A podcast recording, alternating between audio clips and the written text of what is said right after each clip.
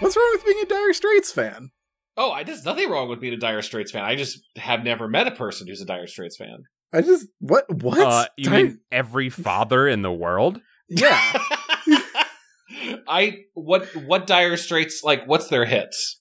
Money for nothing. Chicks Money for free. Nothing. Uh Sultan's a swing. Oh yeah, uh, Sultan's Tunnel a of swing. Love. Actually, yeah. uh, What am I saying? Sultan's a swing is definitely the most. Sons fun. of Swing. What are they like a ska band? What's happening? Have you heard Sultans of Swing, Chad? Oh my god, Chad, you you you know that like meme of like that kid from Arthur who puts on the headphones and then like he's spirited away by musical notes.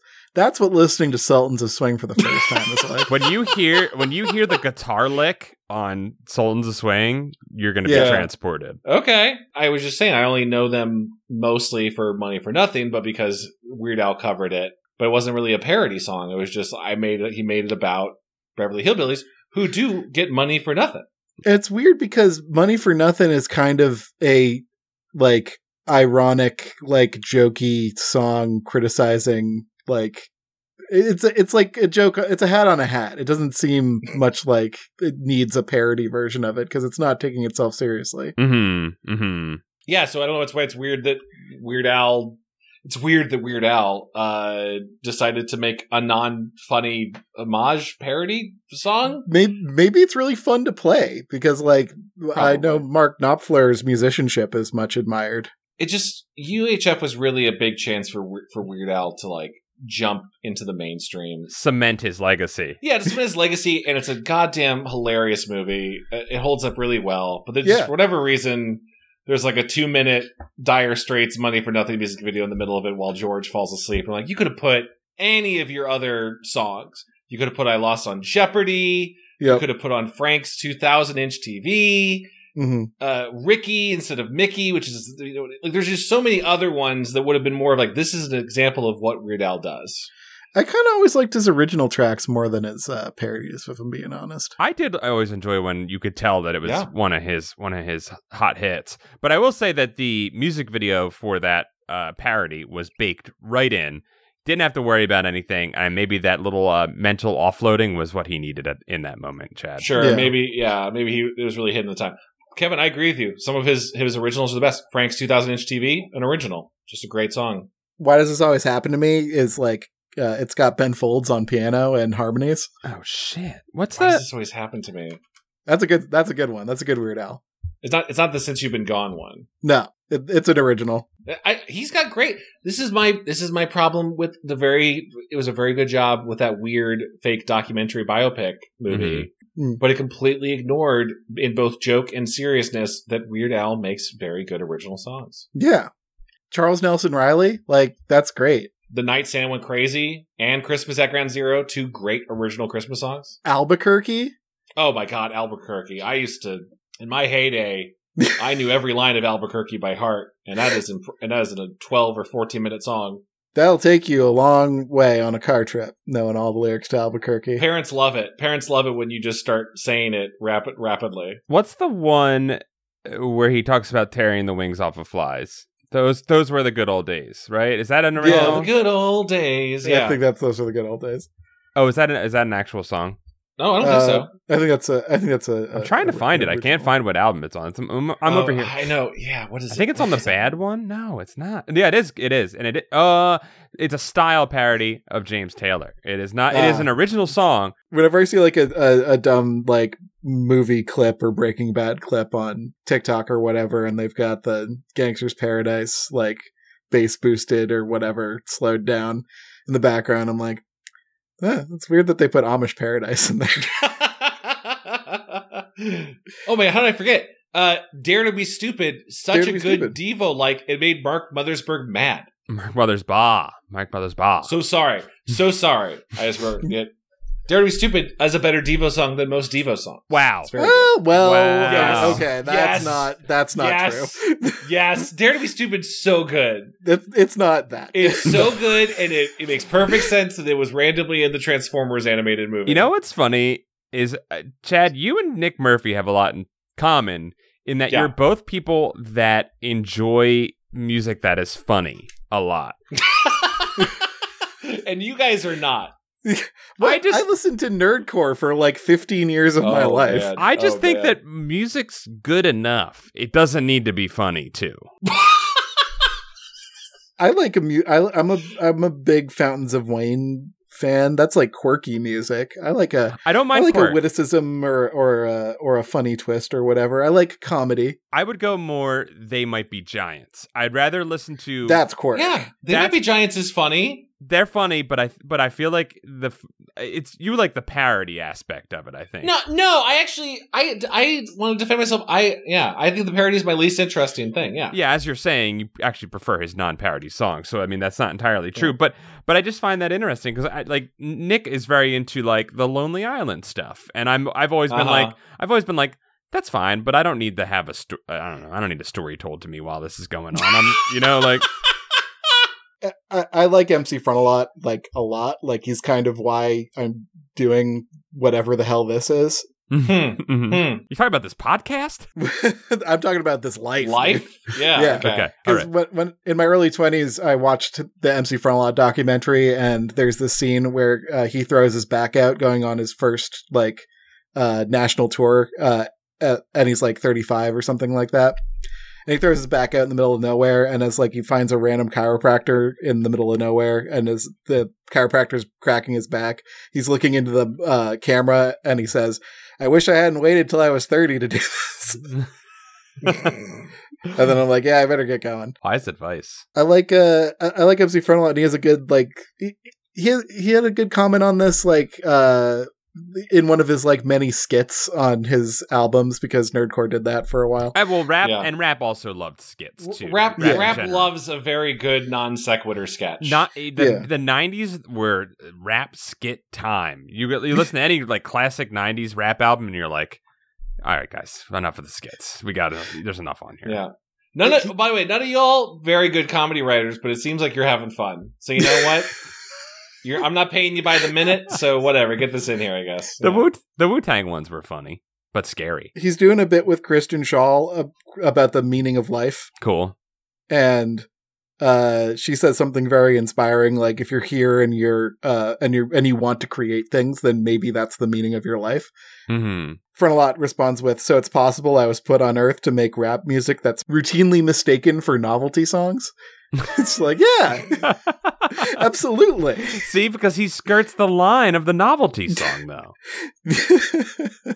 I think there is a line between like what the Lonely Island is, which is novelty music, right. and I Yeah. think probably self-described as novelty music. Yes, I think Weird Al is certainly not novel. I mean, there is a certain element of novelty music to his music, but I think he that definitely started as novelty music. yeah, Sure, Mhm. but there's there's a musicianship to Weird Al and his group.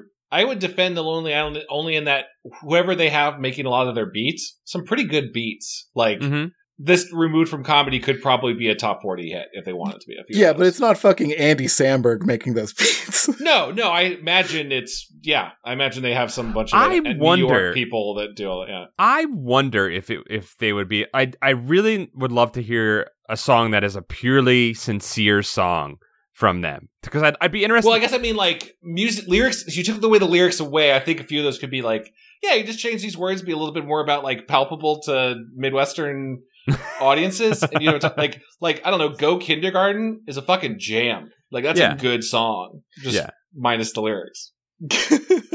we're we're also like on the line of is pop in general novelty music, Mm, hmm which makes us sound a little pretentious if we put it that way. But Yeah.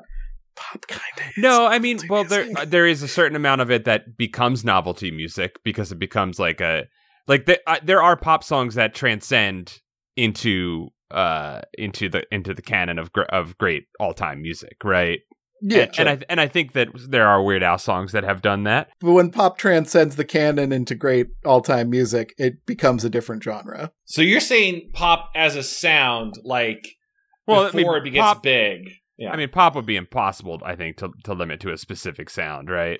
What Yeah. even is pop music? You know, It's music that plays people rather than music that is Damn. played by people. did you make that up, or is that uh? I think that's you know. okay, Smart. Not sure though. The future Kevin will know when he edits this episode.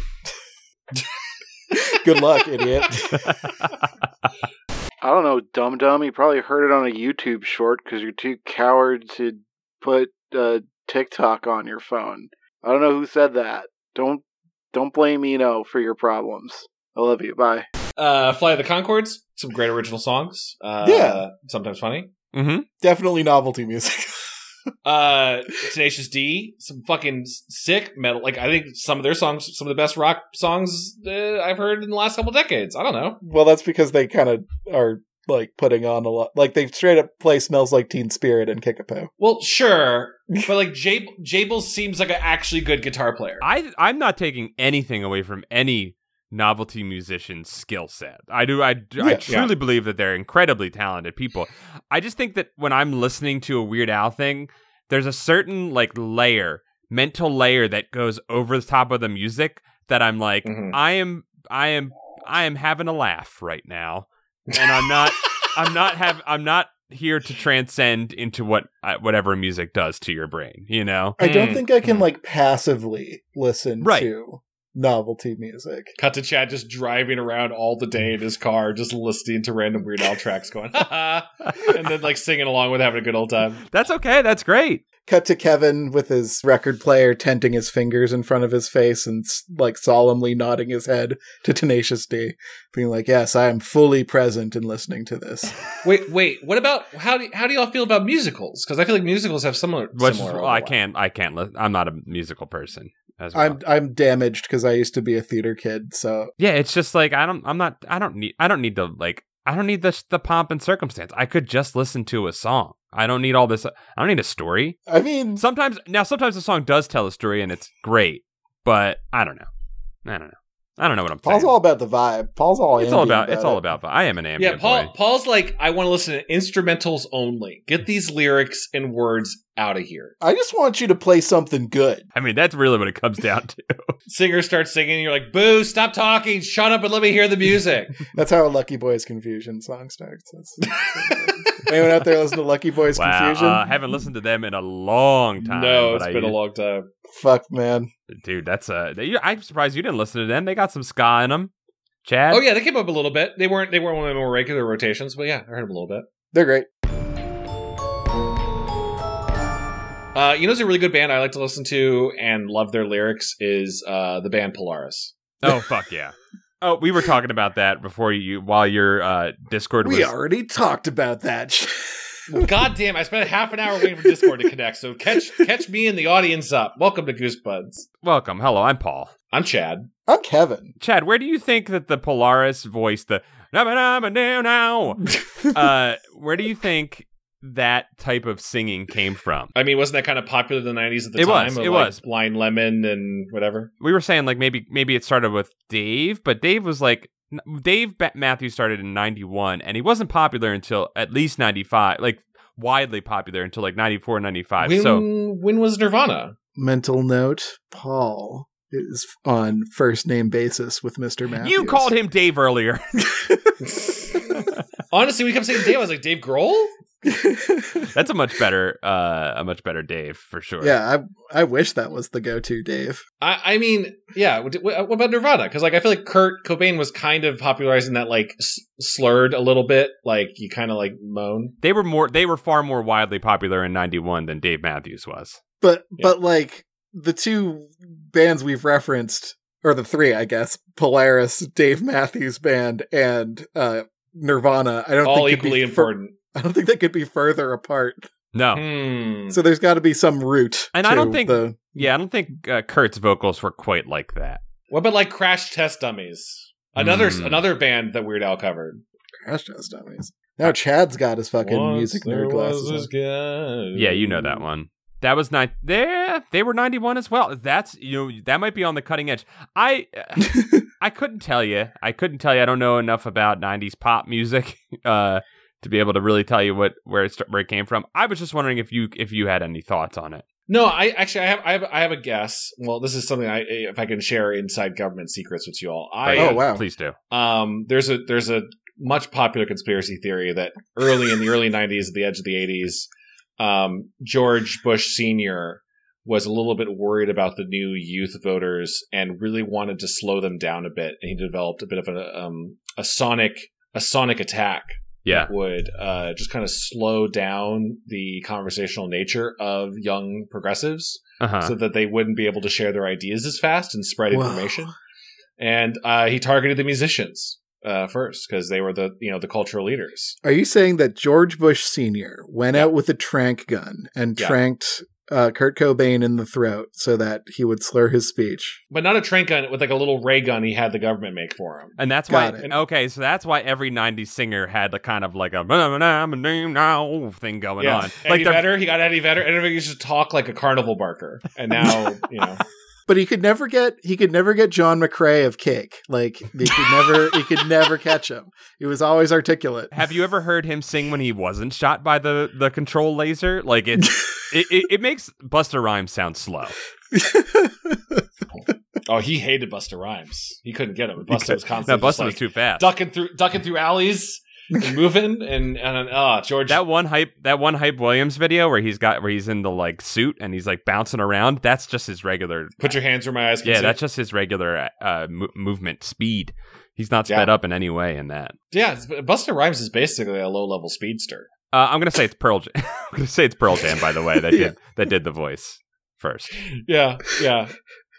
You guys are just burning time like you think we're not going to have a lot to talk about with a 22 minute episode of I Pete and set Pete. up- "Oh, I set up. Let's let's talk about uh, if you're new to the podcast and somehow you've listened to all of this and still wondering what the hell we're going to talk about. Normally we cover the YA books of R.L. Stein and other great '90s novels, but sometimes we cover TV.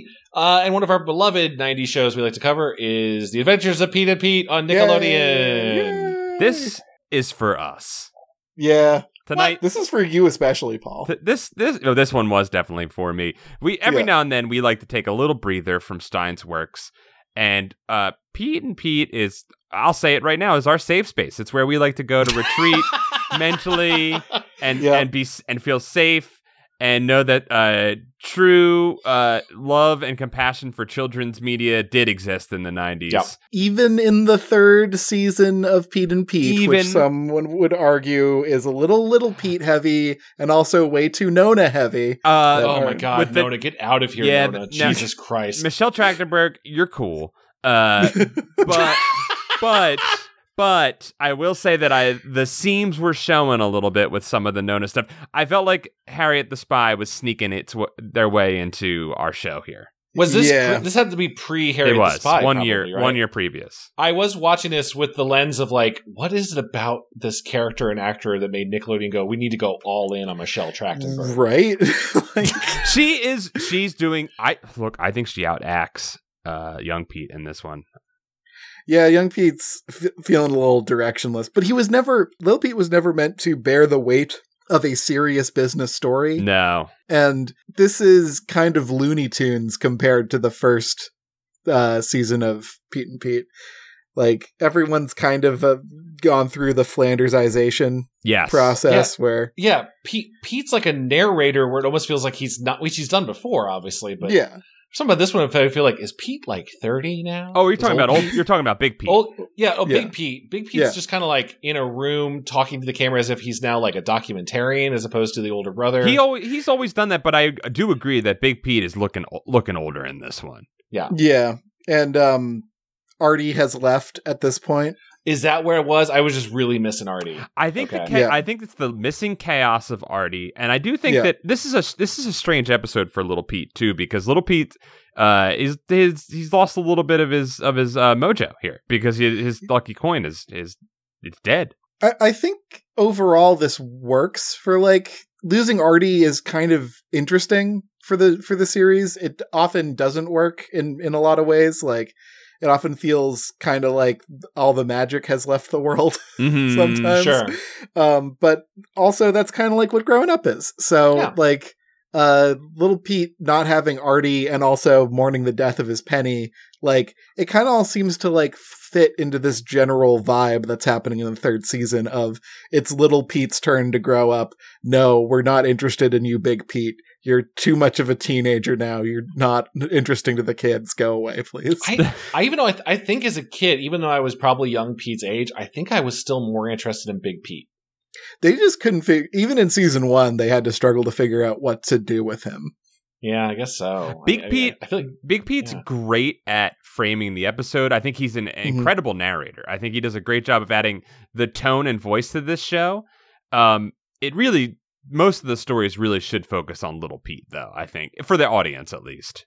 I, I recently watched Halloweenies, which is a really awesome uh, Big Pete episode. Mm-hmm. mhm.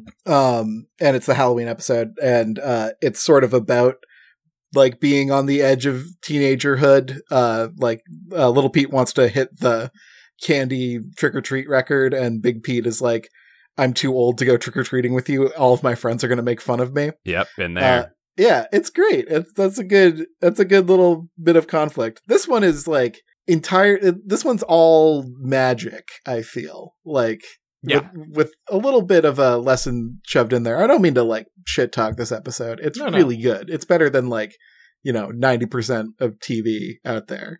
Absolutely. It's just the seams are showing a little bit. in the this seams the episode. seams are showing and i think i just think it really is the fact that pete is not little pete is uh he isn't able to be the ball of chaos that he normally is because he's he's like he's carrying the one ring throughout Yeah. this episode this is the lo- this is the lord of the rings uh, fellowship of the ring of pete and pete and Well- and you know, which has already been established that by losing Artie, it was sort of like losing Gandalf. In the Yes. sense, you know. yeah, Yeah. artie is yet to come back as artie the blue uh which he comes back as.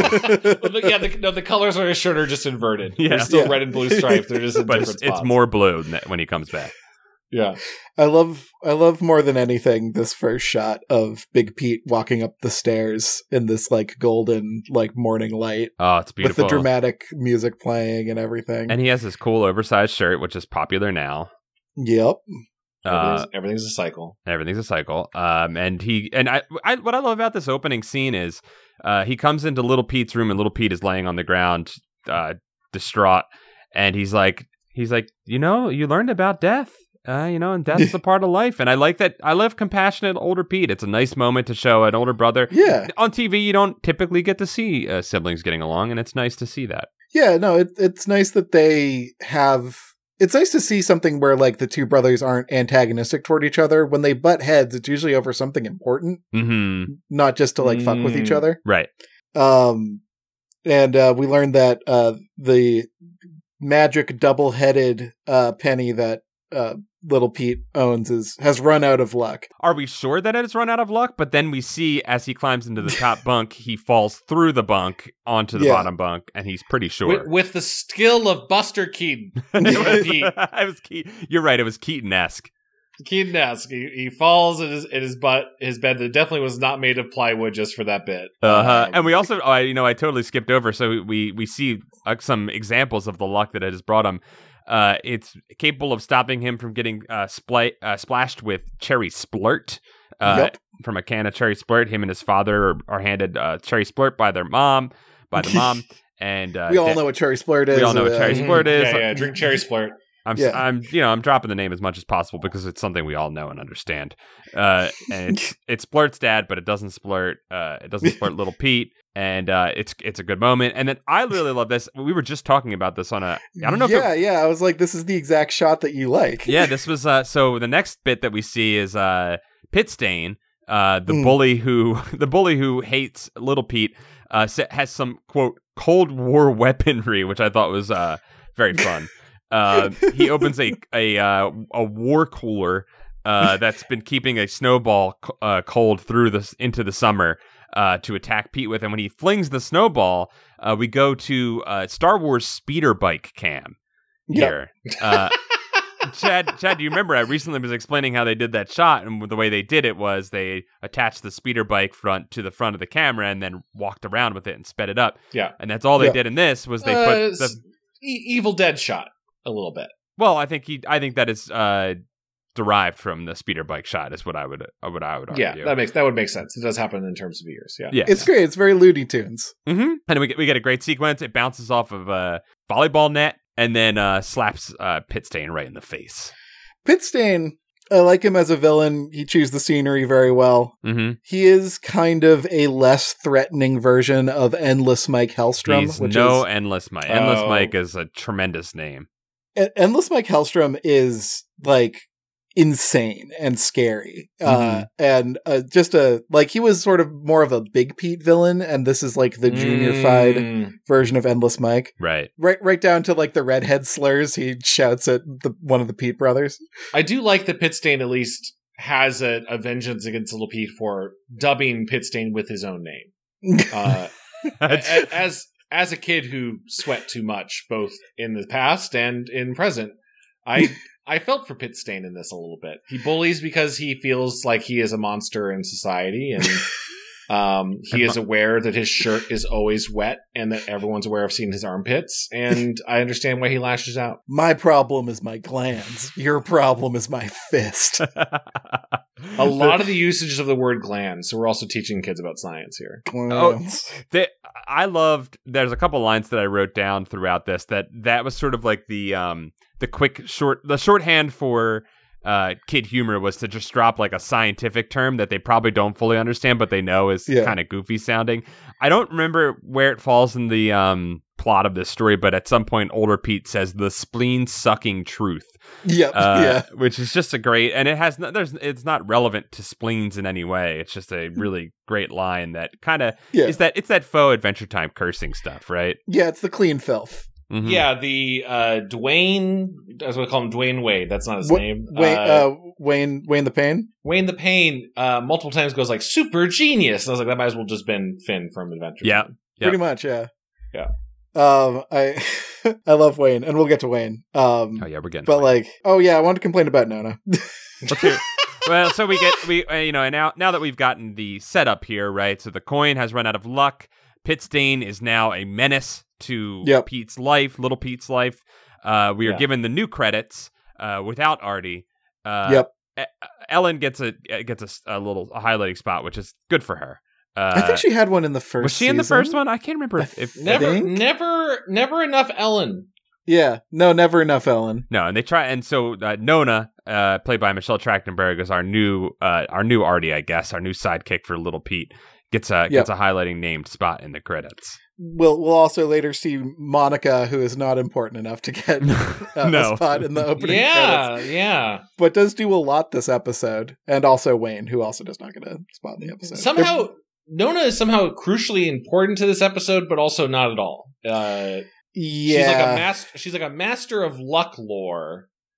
and and it's established that she is sur- filled with luck uh artifacts. Yeah, Yeah. She's got a lucky lucky candy necklace, uh lucky earrings, lucky underwear. She goes lucky underwear and she whispers, which feels like Mm. a dark secret to share. Mhm. Um and, and but then as this entire episode's about luck being drained and relying on luck, I don't know, at some point I was kind of waiting for for Nona's own like faith in luck to be challenged.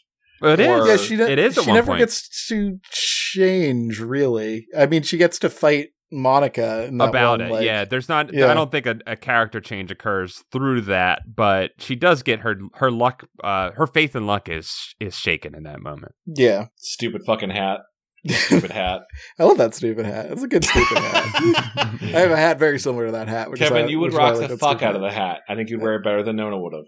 Thank you. Well, I'm I'm always down to kind of punch at the Nona as a tiny child. That is a little bit annoying. Isn't it fun to just make fun of this small child who can't can't fight back and isn't real? I wonder how much of this was her idea. like, is she just doing her best? Was there pressure from her parents? Like, what's happening? With Oh, Nona? uh, yes, I feel for every child actor. They yeah. they're they're all doomed. Uh, I- when I was watching this this episode today, um, my partner Heidi was like, "Oh, Michelle Trachtenberg," and she went on this tirade about how in Buffy, I guess Michelle Trachtenberg shows character shows up as sort of a like Deus Ex Machina MacGuffin character, where the Uh-huh. plot is all ar- revolving around her. Yeah, And I was like, is that kind of a weight that Michelle Trachtenberg just carried into her shows? Was sort of a like, No one Poochie the asked for you, dog. Michelle Trachtenberg. yeah, the Poochie the dog quality sort of thing of like, I kind of take over this. Oh no, I didn't think about that. Everywhere That's- she goes. Because you're right. I because I remember she showed up, and I think she has a bit of a uh, a, a Wesley Crusher vibe to her as well. yes. Although yeah. Wesley Yes. Wesley showed up like that from the beginning. Yeah. And, and- and also and what- because yeah. she's so wacky, like she, she kind of like forces Pete into a more like um boring. She's like- making little Pete the straight man. You're right. Yeah. Yeah. Yeah. yeah. and um, I'm not sure how I feel about that, but Death You know. to Nona, I'll say it. it's ba- it's basically like basically there there are four Pete's. There's like uh, I love I There- love that you quoted Wendy Williams about Nona. By the way, Thank you. Death to all of them. That's- yeah, you're right there. It- They well, that's okay, and that's the problem is we're looking, we're not seeing our beautiful beloved little Pete. We're seeing we're not we're The not rev- seeing B plot little Pete. We're seeing A plot little. We're Pete, seeing and A- that's sad. a pol- a plot little Pete refracted refracted into four strands of light, four weaker strands of light is the problem. Yeah, break down these break down these four Pete's for me, please. Yeah, here, I'll make you a Pete web. Yeah. and we'll, Okay. uh, there's well there's the, the true pete uh aka real little pete uh which is just uh um down downfallen pete it's just weak Yeah. pete uh Yeah. and then we have nona who is probably uh is a loki pete right Yep. pure chaos pete what is monica i guess Monica is uh like competent nerd Pete. Like Hmm. she's like the Pete that got the jetpack from the mail order. Well, catalog I, or I whatever. I think that's if she, based on this episode, if she's a Girl Scout, I would assume she kind of represents order in Pete. yeah, she's like she's like she's a Krebs scout technically. yeah, I loved Krebs Scout. That's Yeah. uh, yeah. Because that's like the big mega corporation is Krebco. yeah we we learned about the krebs star l- flashlight later in this Mm. episode too She yeah, she's more like she's the confidence that that uh, weak Pete, uh, that downfallen Pete doesn't have right now, right? Can we Which call Yeah. it punished? Can we call it punished, Punished Pete? Punished, Punished Pete. Pete, There we go. Much yes. better. Much better. Punished Pete doesn't have his confidence. He doesn't have Yep. his chaos, which is Nona, and he doesn't have his uh, vivacity, which is the what pa- Wayne the Pain has. yeah. Wayne, Wayne has the energy. His vivacious. Wayne has the hmm ADD. um, there's a really so we. I think Nona tells him this. Yeah. Nona says that Pete can recharge his penny's luck if he puts it on train tracks and a train runs over his penny. That will recharge all the luck in his penny. And uh, that's what they do. They hitch a ride over to Glert County, where Pete's mom uh, visits the plate The smith plate once a smith, month. which is uh, I- just a- Perfect. it's a perfect moment, and it really they needed more platesmith in this. I One, think. one of one of the funniest jokes I think I've ever seen on this series is that yeah, the mom with a plate in her head goes to a blacksmith in town yeah. It's for just like regular head repairs. It's very funny. he's he's pounding out head plates outside of his shop when they show up. presumably. Do you think he's swapping in new ones, or do you think they're he's repairing her current plate? I think he pounds them right in. it, it hints at an ancient tradition of headplate craftsmanship that like oh yeah. I think is beautiful. It adds so much to the It's like to the trepanning. You have to just like hit it in at a certain angle, and it goes into the head. yeah without without ki- without killing or changing the personality of the plated person. yeah. So they they hitch a ride uh, over to the tracks from the plate from Pete's mom over to the platesmith, and then they put the penny on the tracks.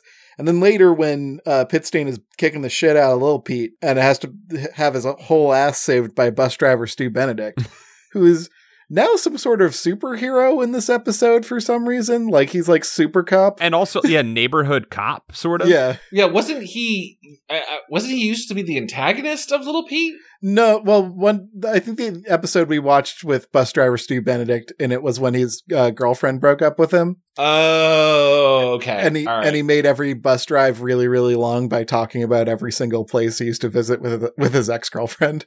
yeah. He's found himself in a place of power now. He's found his power within his calling, Yeah, which is bus driving.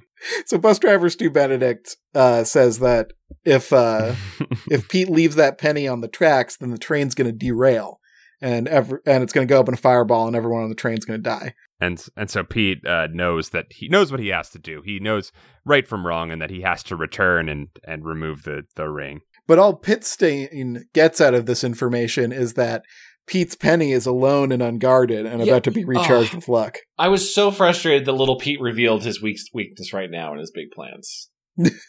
I mean, I think Pitstain knew before. I don't know. I can't remember if he knew before this. He's aware that Pete is in is in uh, pained Pete mode right now. Yeah, punish Pete. Pun- sorry, punished Pete mode. Um, yeah, so- but but Metal Gear, but like you know, but Metal- I want to call him Metal Gear. But Punish Snake should be telling Revolver Rasa a lot, like, "Oh, I'm I'm going to get."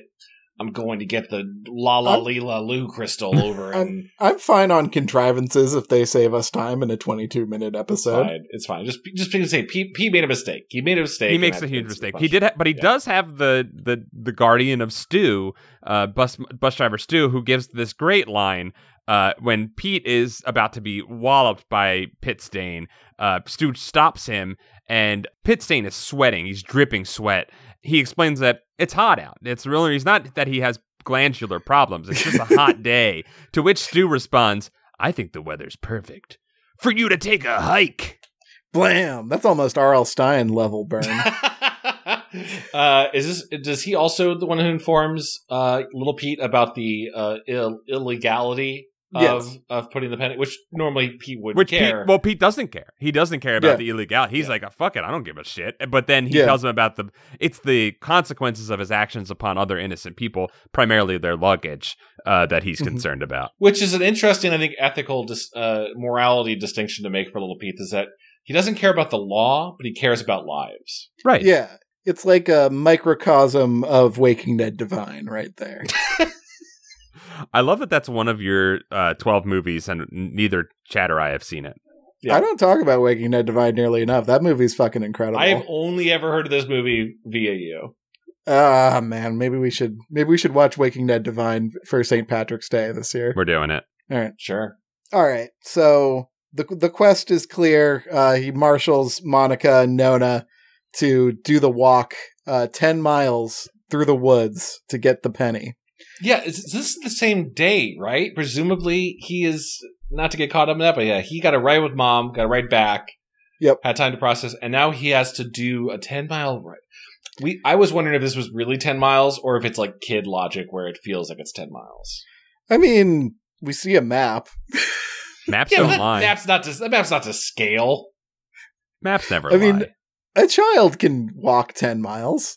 We don't know if it's ten miles by car or ten miles as the crow flies. Whatever. It's a it's a it's a hike. Not quite a stand by me level experience. But- I was waiting for them to find a dead body. It is certainly set up to be. We have the shot of the railroad track uh, Mhm. going off into the distance. We do a reverse shot of the three children standing on the track, uh, and that's when Nona does her uh, her luck ritual from the old country, uh, Yep. and uh, which they believe I think is Wisconsin. Yep. Um, and she performs her luck ritual, uh, and then they set out. Um, and then what, Monica is the other girl's name, right? Monica, yeah. And Monica is a Krebs scout, and she has um, a knife with a Called the Viper. called the Viper, which has a, a compass on it as well. Uh, and then we get Wayne the Pain shows up. Wayne the Pain shows up. I love Wayne. Wayne rides the line of being annoying, but I think he's portrayed as more lovable than anything. I agree. yeah, yeah. I, they acted like he was really annoying, and I, yeah, I, don't- I don't know. Did you guys have a Did you guys have a Wayne the Pain growing up, or were you oh, the of Wayne course. the Pain? Yeah. I think I was Wayne the Pain. I don't know. Did you bring the flashlight though? Probably just because Because Wayne gets to hang because he got because he brought the flashlight that nobody remembered to bring. yeah, I, I think I find Wayne interesting because he's not like a nerd archetype. He is clearly into sports because he loves counting yardage as if he's a football player. Yeah, he loves Yeah. running and and uh, voiceovering himself, like a lot of kids do. It's a but, great but he's like a classic. dorky fat kid, and, and then he knows like random tidbits. So he's kind of just a, a, a grab bag of a person. Chad, knowing about sports does not make you not a nerd. No, but in TV in TV rules, I feel like that defies most of the tropes. yeah, that Is- that makes him count as a complex character almost. Just like he can't be like it gives him nuance. It's cool. yeah, yeah, yeah. Wayne's great. Well, I noticed at one point, uh, Big Pete as a narrator refers to this group as the Nightcrawlers. yeah. which they're not. They aren't, which is weird. Stolen valor, stolen valor. Pete's the only original Nightcrawler there. I don't. I'm Maybe fairly Nona sure. was there. Maybe I Nona. don't think showed up? Nona. wa- I don't think no, no, that, because we covered is Nightcrawlers season on a one. previous episode. I know, yeah. but I, so I'm just like I don't know. Maybe she was in the background. Maybe Monica was there. no, I'm looking up. I'm, I'm I'm looking it up right now. The there's a girl who's from the Princess Diaries. She was one of them. Mm-hmm. Yeah. and like other kids we've never seen. But Nona did not exist yet. She, this was, it was a season one episode, uh, including a kid from Heavyweights, other actors who went on to other things but are not in the rest of the show. Maybe, maybe the Nightcrawlers are are just Pete's gang, and if you're P- in Pete's Yeah. gang, you're a Nightcrawler. Maybe that's Well, how they it were works. crawling through the night, so maybe that's enough to make you a Nightcrawler. That's good. We'll give. Well, let's give it to him. I think it's. Oh, fair so it's enough. like maybe, or it's like a Guns N' Roses, where it's like Axel just kind of keeps giving the name to him and his friends. Yeah. Yeah, Chad, while exactly. you have IMDb open, do you know if Wayne ever did anything else? Uh, great. I looked up uh, Pit Stain. He stopped acting in 2002. I was very Good curious. for him. he got out. Bless You you. got uh, uh, let me get back to you. Just one Justin uh, Justin Res- Restivo, aka Wayne the Pain, was in Dirty Grandpa as an additional crew, so he's still working. Whoa. In, he's still in, Oh. he's still in the industry. He's not so much acting. second. working behind. oh the wait, no, scenes. he is still acting. He was in uh, a TV series called Bull. Um, I don't know. Bull? He was in Bull. Bull. So Wayne has the flashlight, Nona has the lunch, Uh, and I love the flashlight. It's the Krebstar. I don't know if it, it was the Krebstar 1000. It was just the Krebstar flashlight, but he describes it as having a frogman on the on the box that's Yeah. using it at 1000 feet of water which means almost nothing to me but also it's so incredibly evocative that it means everything yeah. yeah. You can trust that flashlight yep as long as you remember to, you know, pack fresh batteries. if it works for a frogman it works for me Good enough for Frogman. Good enough I for me. understand the appreciation of a good a good heavy duty flashlight, and that making you feel like uh, Thor with his hammer as a kid. I do understand that. That's very 90s too is like the um the technology that's like rated for depth, like the watch that can go a thousand Yes. feet underwater. yes It's very silly. Uh, we haven't mentioned that uh, now that Pitstain is on uh, Little Pete's trail because he's like, I will get, I will get to the coin first and steal Pete's luck so that I can just pound him all the time on on the bait. Uh, he has two uh, interesting, I think, lackeys. Uh, Yep. You know the. Yeah, yeah, like kind of low level but named Batman The, goon. the, yeah, the saber, the saber tooth and Mystique to his Magneto, maybe. Right. yeah, he has Um, hairnet and drawstring. hairnet and drawstring. The fun thing is that they're not named until uh, the end of the third act, which is really an interesting thing because they're shown multiple times. In fact, they're shown while uh, Pitstain is working out his plan to be dropping bowling balls on toy frogs in a swimming pool, in a child's swimming pool. Yeah, and uh, he says, "I'll get Wrigley's luck, and he'll be crispy duck." Hey guys, I made a rhyme, and they just clap politely. It's it. They're great. They're great little characters. Um, when we get their That's names, goons. That's good goons. They're good goons. They have uh, Mhm. they have good nicknames. Uh, hairnet wears a hairnet. Drawstring has a hoodie, which he pulls closed. I like whenever we see Pitstain and his goons, they're always kind of Wes Anderson posed. Yeah. Yes. Oh, there's so much Wes Anderson in this show. Like they're always like super constructed. Like uh, Pitstain is like in the foreground, and like uh, the the goons are in the background, or Yeah. something like that. Or they're on or they're on different levels when they're eating lunch. Like it's always like really hyper constructed stuff, and I love it. I love what I think you're picking up in this episode about the Wes Anderson vibes is like, for instance, when they set out on the journey um, to Mhm. retrieve the, the coin, um, the shot opens up on a what is a standard uh, tall grass field in in New Mhm. Jersey, right? But it's cons- it's constructed in a way one through being in a uh, a four three aspect ratio for standard definition television, but the way that they uh the way that he brings Pete into the shot where he walks into the left third of the frame uh in this very well constructed straight on shot uh and then he speaks into the frame and then walks into the into the shot and then he's followed by his his night crawlers uh is just a very like Wes Anderson way to approach that shot right all they have is a camera.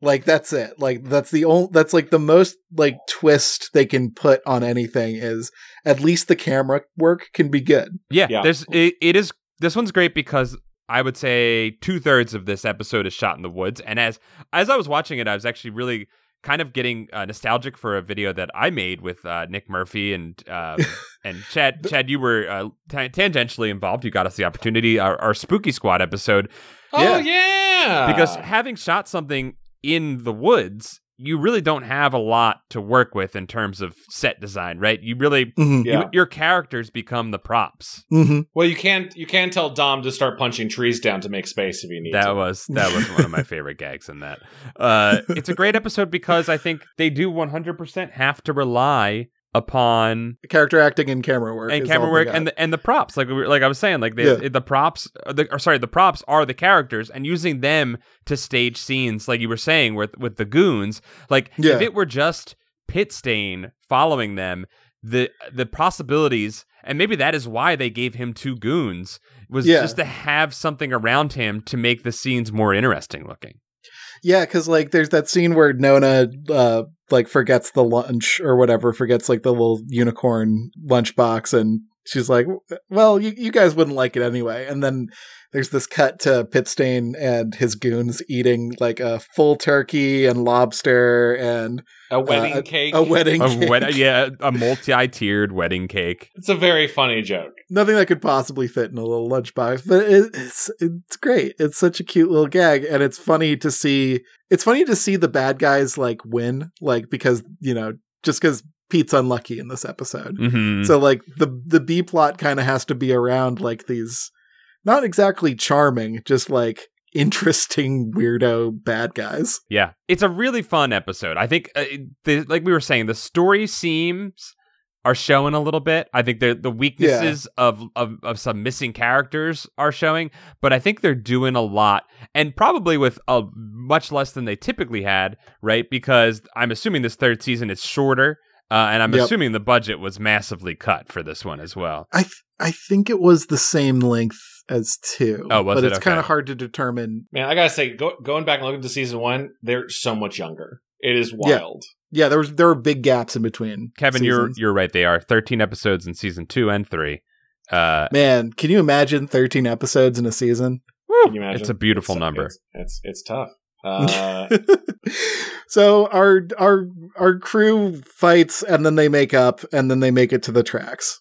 Yeah, but in the fi- in the fight they do lose uh, the Viper. The Viper the Viper is never The, replaced. vi- the Viper is never replaced, and I believe that um, some of uh, Nona's lucky items are lost in that fight, right? Or does she lose them along the way? she loses the lunch. she get well. She gives up her necklace.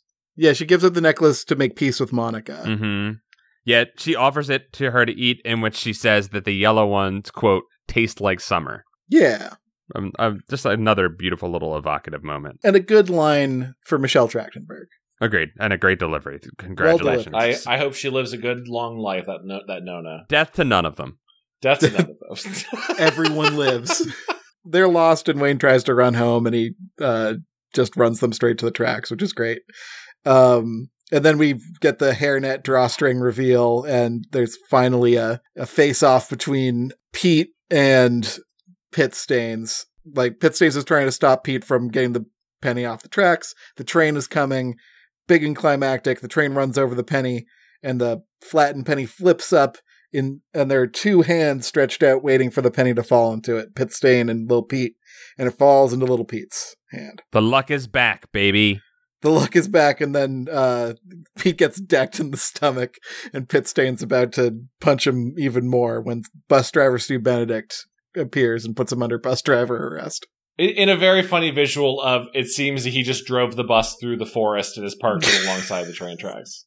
Yeah. Honestly, maybe maybe impressive from a production standpoint to get that bus there. Yeah, I think there's a lot of uh, uh, camera trickery happening here. Oh, there's a great. Well, the the train is a great moment. I'm fairly certain the train is a toy train, right? Oh yeah, I was I. I I did. it's hard to tell with um with with no- noggin.com quality. Yeah, I was. I have the episode open. I um, and I couldn't. It, it stopped scanning when I was looking, but I'm fairly certain at least one shot in it looked to me to be a to be a, a model train.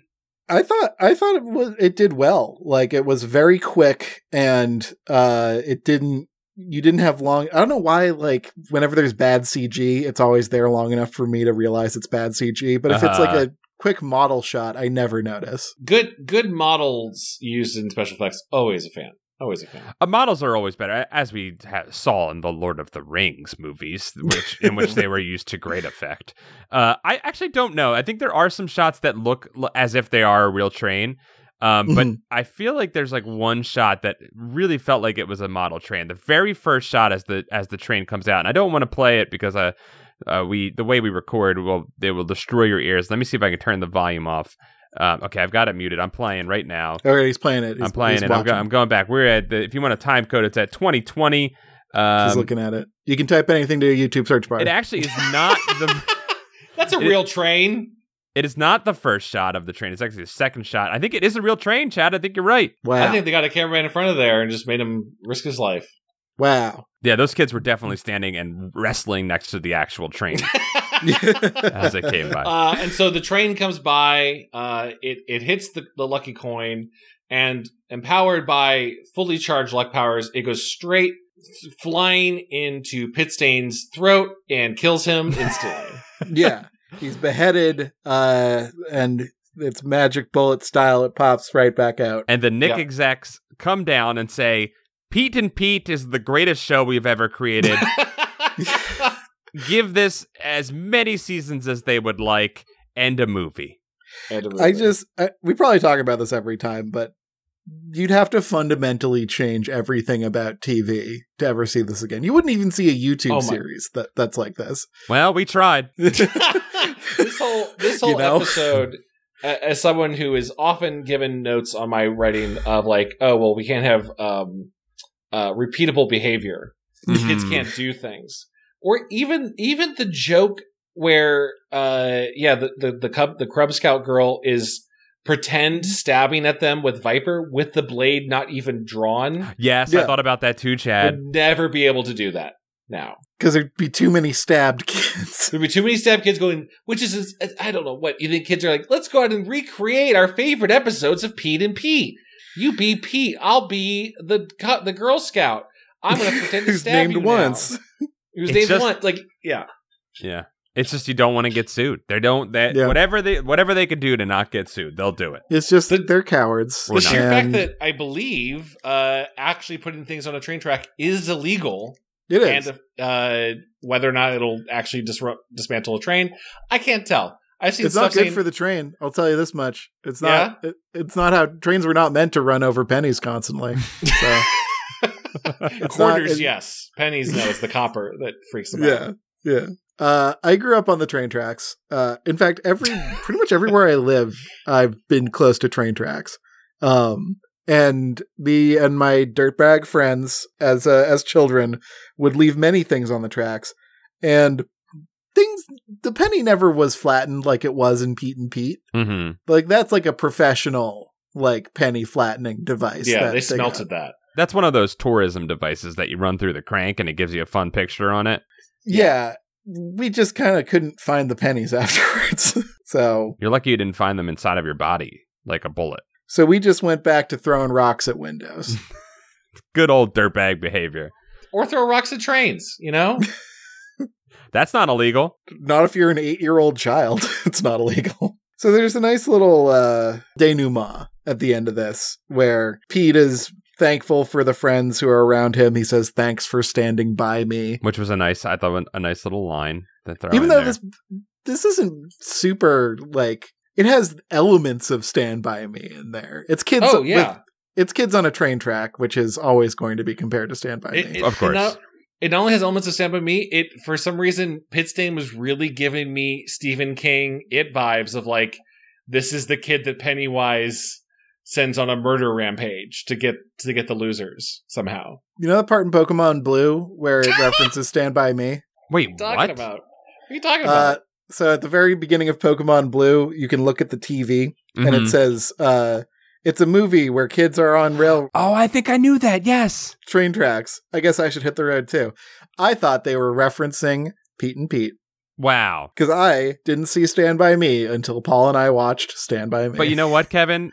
In a way they were, and that's cool. It was all, it's all Yeah. through the continuum of art. wow, Through the continuum of art, they referenced it. They referenced Pete and Pete and Stand by Yeah. Me at the same time. the the railway tracks of Stand By Me stretch cross media. And cross oceans. Yeah, There's always a train track. there's always a lighthouse, There's always a lucky penny. and then Pete decides he doesn't need the penny anymore because he's got friends. And then when he realizes what idiots his friends are, yeah, it, it- it- it's great because it's an incredibly un-Pete like moment. Pete has truly lost hi- everything that is Pete about him in this moment until, like you said, Kevin, he Yeah. makes a quick 180, goes back and grabs the coin. I love the line. There are some things you need more than luck. Like that. That like really hit me this time for whatever reason. Mm-hmm. Yeah. but Pete going back to get the penny is like, but a little luck is nice. Like I, I like it. It's a nice little. It, it keeps it from being too um serious. a little too saccharine, right? yeah. and, Yeah. and it's also uh, nice because it's uh, Wayne uh, Wayne Payne, Wayne Pardue, Yeah. is uh, Wayne Pardue. talking about the the order in which they will sleep over each other's houses, and I think Pete is recognizing he might need a little luck to survive with Wayne for a Yeah. couple of nights in a row. it's good. It's great. It's silly stuff. It ends with a very nice, I think, Polaris track. We were looking at the end credits, and Kevin found that the magnetic fields were uh, credited on this one. Yeah, I don't know if like like you said, Paul. I don't know if this was maybe like a cross season credit to the Magnetic Mm-hmm. Fields Mhm. or what. Uh, additional music by the Magnetic Fields, Nice and Drop 19s. Don't know who most of those are, but Nope. that's cool. Also, Aren't the Magnetic oh, Chad, Fields like a popular band? Like, Yeah. a, Yes. like a- yeah. Yeah, they're huge. Polaris is a popular band. Well, I mean, yeah, but like, yeah. they I did know the music for Pete and Pete. But Polaris was made for Pete and Pete, right? Yes. Yeah. But it's also a popular Uh, band. Polaris is novelty music, Kevin. Oh no. the things I like are not respected. Chad, you saw a name in, in the credits that like connects your work to Pete and Pete I'm somehow, very, right? yeah, I'm very conf- confused. I, you know, well, two ways I can say. Uh, in the last year, I worked on a project that probably won't ever come out with Will McRobb, the ri- creator of the show. oh, that's Um, right. I think you Oh, told us weird. that. Yeah. but uh, which was very, you know, 'cause I wanted to talk about Pete and Pete and never, and never did. Sorry not to have any cool insight to share with you. But then at the end of the credits, there was special thanks to uh, Amarji Cohen, who I think is supposed to be my former executive boss on Troll Hunters, who is the head of DreamWorks right now. But Wow. her, but her name, I think, was misspelled in the credits. Without an think- A. Unless there's a Marjorie Cohn out there, which could yeah, well, well, yeah, the Marjorie Cohn, who is head of DreamWorks, did have her initial early credits as a production assistant on Double Dare and Clarissa Explains It All. be. Oh. So it would make so she was working at Nickelodeon in the ni- late 1980s, early 1990s. I could buy that she had some sort of special thanks credit on P and P for working on it, but also that she was a young PA, so they didn't get her name right. Is what Mm. I'm guessing. Mm-hmm. Maybe she wasn't even a PA. she could have been thanked specially. Yeah, yeah it's Maybe- probably- she- maybe she maybe she made the snowballs. I was going to say maybe she flattened the coin. Maybe she flattened the coin. She had to run to a cracker barrel and like get it made just for that. Just crank it. Crank it with all her might. Cracker barrel, get back. We'll re- we'll reimburse you uh, per diem for the mileage. Can I get one Uh, without a bear or a duck or a deer on it? And hey, listen, that just goes to show you, you got to start somewhere. You can be a PA do, doing runs for Pete and Pete, and in a couple decades, you'll be running Boss Baby.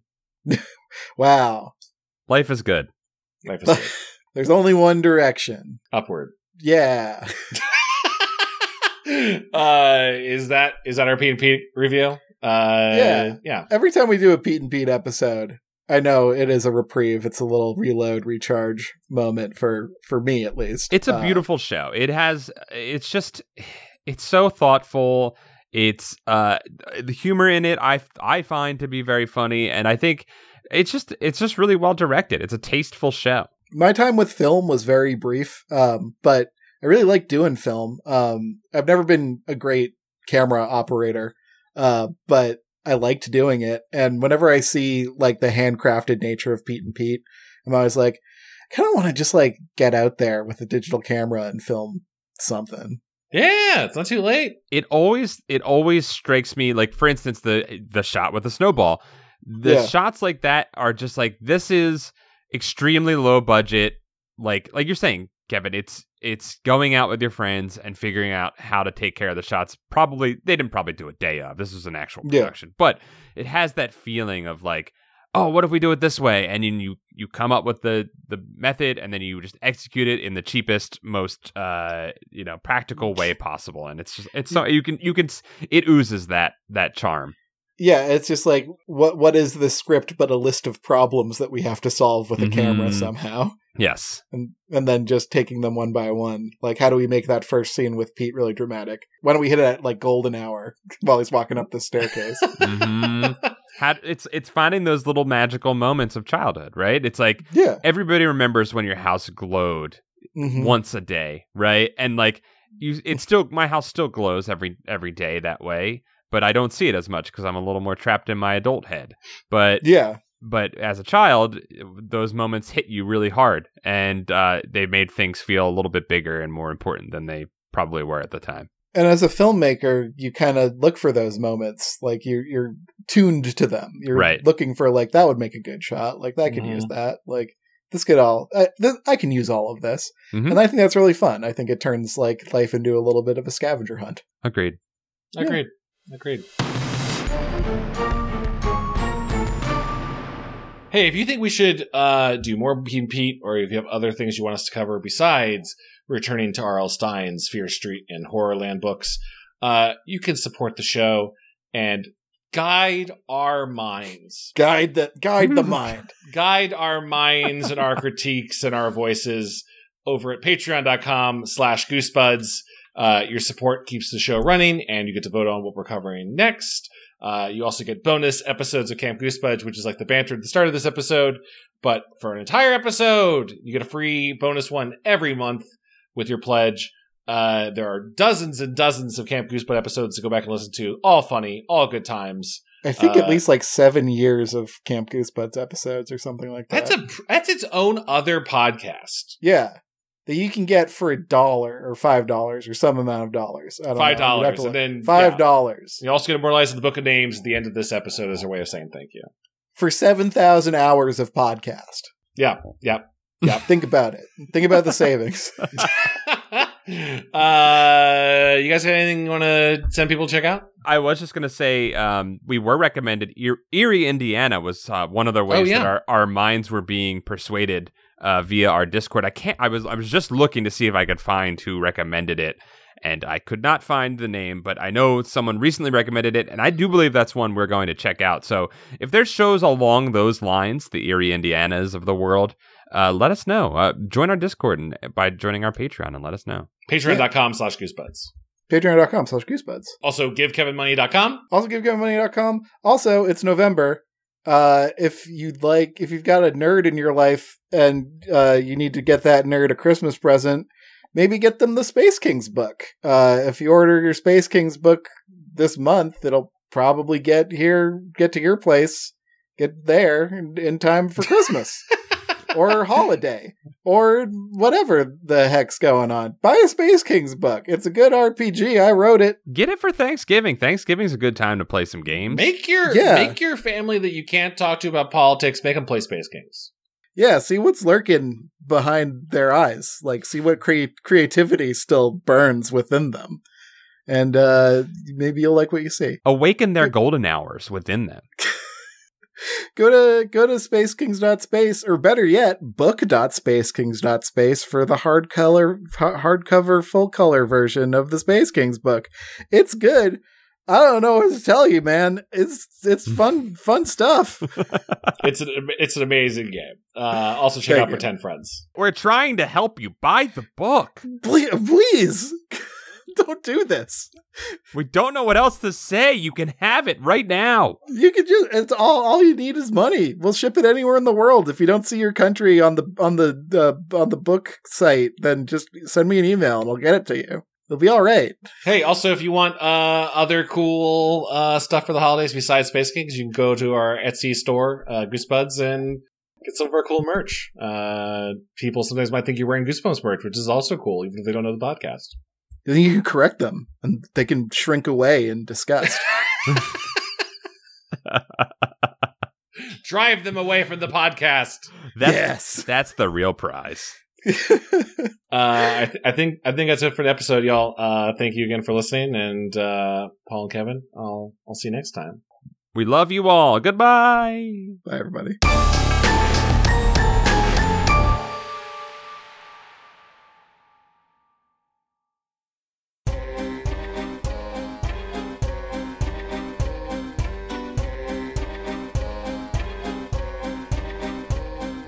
This episode of Goosebuds is brought to you by our supporters in the Book of Names. book of Derbs. We'd like to thank these Patreon donors, like Stefan Jive Turkey Kuwabara, Hollis Hornbeak, Low belly hate me. Cameron Murphy Audio, Michael McDowell, Hey Josh Rob. Mickey C, Nathan Dolezal, Mike Lanteri. Buddy Morrill, Allocade, Mel Dipson. Afshin, Dango Twists. Zenta Bumps. Ooh. Stealth Bates, Robert Moon, Brian Wells, Jason Crooker, Clay Castle, Miguel Pardo. John Keaty, Calf. Great news! Paranoia Shop just signed a $69 million deal with Spotify. Oh God, I've missed out on all that money. the Juggalobalist, Gregory D. Warren. Cody Redfield. Bradford Coulter, Aiden prays that ice worshippers get fat stacks. Wow. Yeah. Well, with that $69 million Spotify payout, you certainly did, Chad. Prosperity gospel. Jar Jar Slinks. Chosen One, Leviathan. Up and Champ. Jonas Engman, Carl. Anthony Mulberry. the John D. and Catherine T. MacArthur Foundation, Elusive koala. Yanni Markovina. Brooke X, Jesus Christ. Christian Van Skeever. Drew Applegate, Jeremy Lowe. Brian Hobgood. Zach Connor, Patreon underscore donator comedy. Joe Spooky Digital Ghost. Tierney. Tom Whittem, Andrew Jadsack just saw a Frostbiterians flyer. Come learn about the real truth of Calvinist absolute zero. Light, frigid, refreshed. all right, A lot to take in there, uh, Jads. We're going to have to read that one again for a couple months, I think. Yeah, are they a splinter group? Are they us? I don't understand. Tell me more. Lord Cornwallis. Carson Birkenbean, Murphy P. Sean Minogue. Tevin Ticklebean has a sock of loose eggs. Are they boiled or are they just raw? They're loose. They're loose. They're not in the carton, at least. Rushy Glenn. Wiggle it! Luke LaFontaine, Alicia Grafe. Chip Handsome. Matt McClellan, Tanya Turtle. Juan Jalapena. Keith Halcrow, Timothy Misudilakis. Clay McCarty. Parker Lee, you can do it. Sarah Gebb. Jonas Blatterman. Hold on, there's a cat blocking my computer. Ham underscore boat, Raymond Hernandez. They're crow fans, but seasonal. Matthew Sutton. Sorry, there's a cat still blocking my. c- Who- Who'd he get out of there? Jeffrey Owen Cahy. I'm gonna be cool uncle. Hootie, do whatever you want. Kelsey Kinneman. She's gonna. Who'd he do drugs? She's doing them. Russell Casper, Xavier Jimenez Castillo. Chris Putrekis. Scotty Pippen, Alex Moon, the robotic dog. Flemily. Paul Grasso. Believe in yourself. Joe, regular name. Scott. Dungeon Kappa. Get a 401k. Wow, Tobias Clark. Ice acolyte hamster turns his cup of ice lava down. But it's ice lava, so isn't it ice? Shit, I don't know what ice lava is. Made you think. I think it's like a slushy. Crap. Limp Duck. Meet Virginia. Luke Noodles. Hugh Bolin. Zambambino. Estamina, Lord of Paul's Pants. Chris Spooky Gym Shorts and a 4XL t shirt. Stiffy Nelson. Damn. Streak. Nathan Remick. Need more kimchi. Kieran McNamara. Diet Soda. Leewood. Lamb. Jackie Ledoux. Coleman Laguza. Reed Stupendeek. A pair of Scots. Joey Evans. Levi Kidder. Achieve. Get nasty in the wastebasket. I like that. David Gray. Carewise Gamgee. Bryce Deary. Matthew Brittato. A wild swaggy YOLO squire appears. Cameron Hansen. Tacky Tammy. Success! Ma, the meatloaf! You nailed you nailed the Will Ferrell there. Help! I'm trapped in the weird vent that Paul's mom's cat was trapped in. I can't get out. I love that I know this is a British person's uh, name that they put in. here. Paul's mum. Mums. mom's cat. Well, mom's cat. Well, we closed off we closed off the vent, so sorry, you're stuck in there forever. It's been sealed. Jonas Annavolson. Bubba Generally depressing. The Deadly Bulb graduates. Some of Chad's bird friends now live in the rafters of Ice Church. Thank you, Chad's bird friend children. Come on down there. Come on, down. come on down. Joe Gorman. Ben Bohan.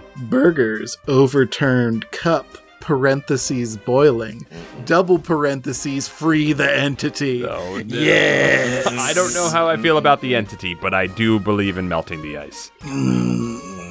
Nicholas Maloney. Eric Horwitz. Tiffany Lee. Thomas Jansis. Anthony skips straight to the Book of Names. Whoa. Fuck yeah. Lucretia McEvil. Mutant astronaut. Henry Torbert, text your mom. Calamity Carl, have a wonderful day. Germ juice. Call your girlfriend. Whoa. It's a Robin song. Oh. I guess, yeah. Yeah. Beauregard Yeah. Epsilon Hamilton, aka Hambone, host of Radio Bone Air. Don't fucking tell me what to do.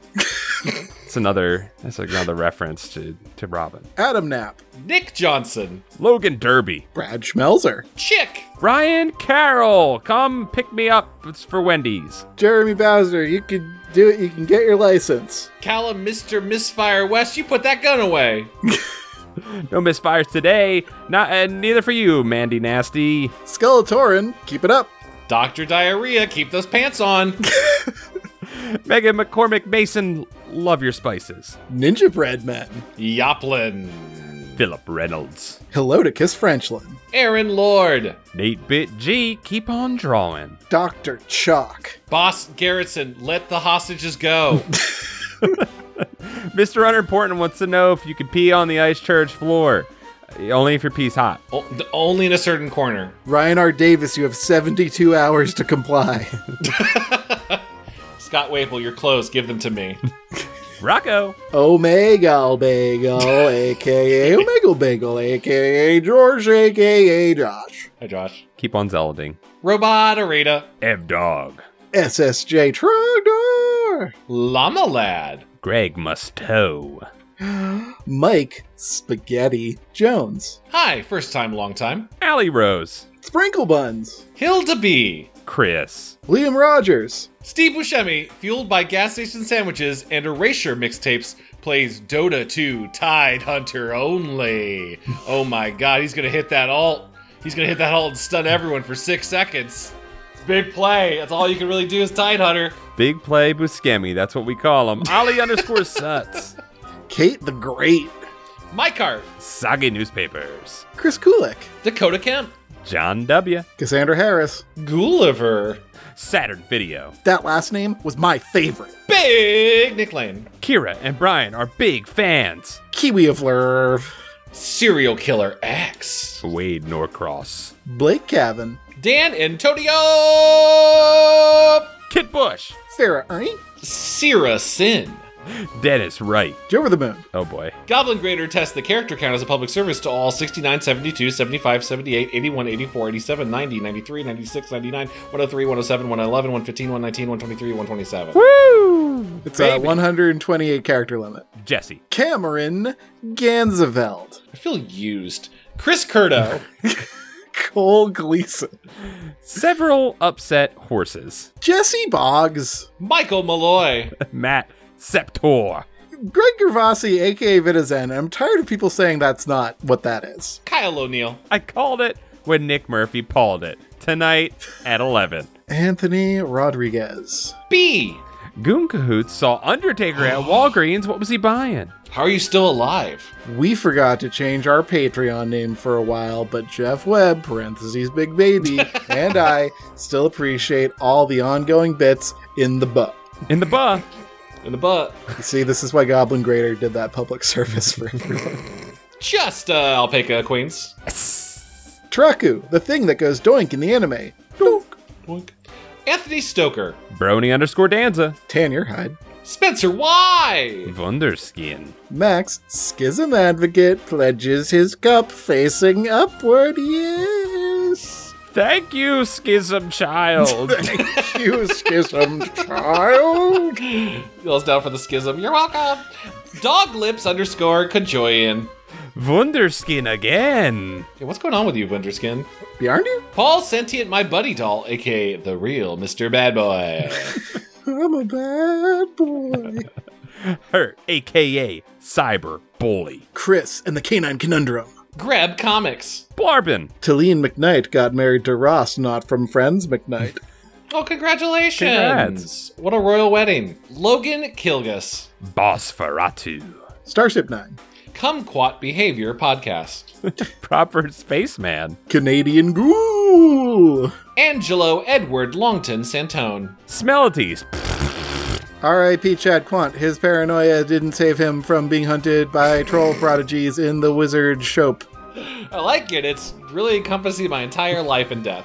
Elodie. Caleb Snyder, Grandmaster of Spells and Enchantments, pledges his wizard staff and ancient tome to Paul. Thank you, Tom Child. But dear kid. Agents Miskatonic, Lumo Nuva.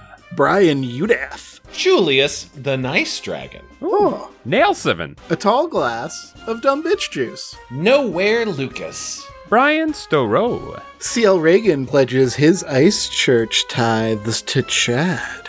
Thank you, Reagan. Thank you for your Fall Out Boy love. Ben Flioyos Sire. Valiant attempt, Chad. Justin. Gumblegore. Bob Cabbage. Shayna. S. Jaybird, you're on the right track. And welcome to the Book of Names, John Farrington. H- hello and well met, Jolly O'Jules. Let us know where you fall on the schism lines. Oh my god, we've attracted the attention of the number one gnome. The number one gnome. Welcome. And welcome to the Book of Names, Nat Noah. Thank you all so much. You're our eternal roommates forever. Uh, Goodbye. I love you. Goodbye. Bye. Okay, bye.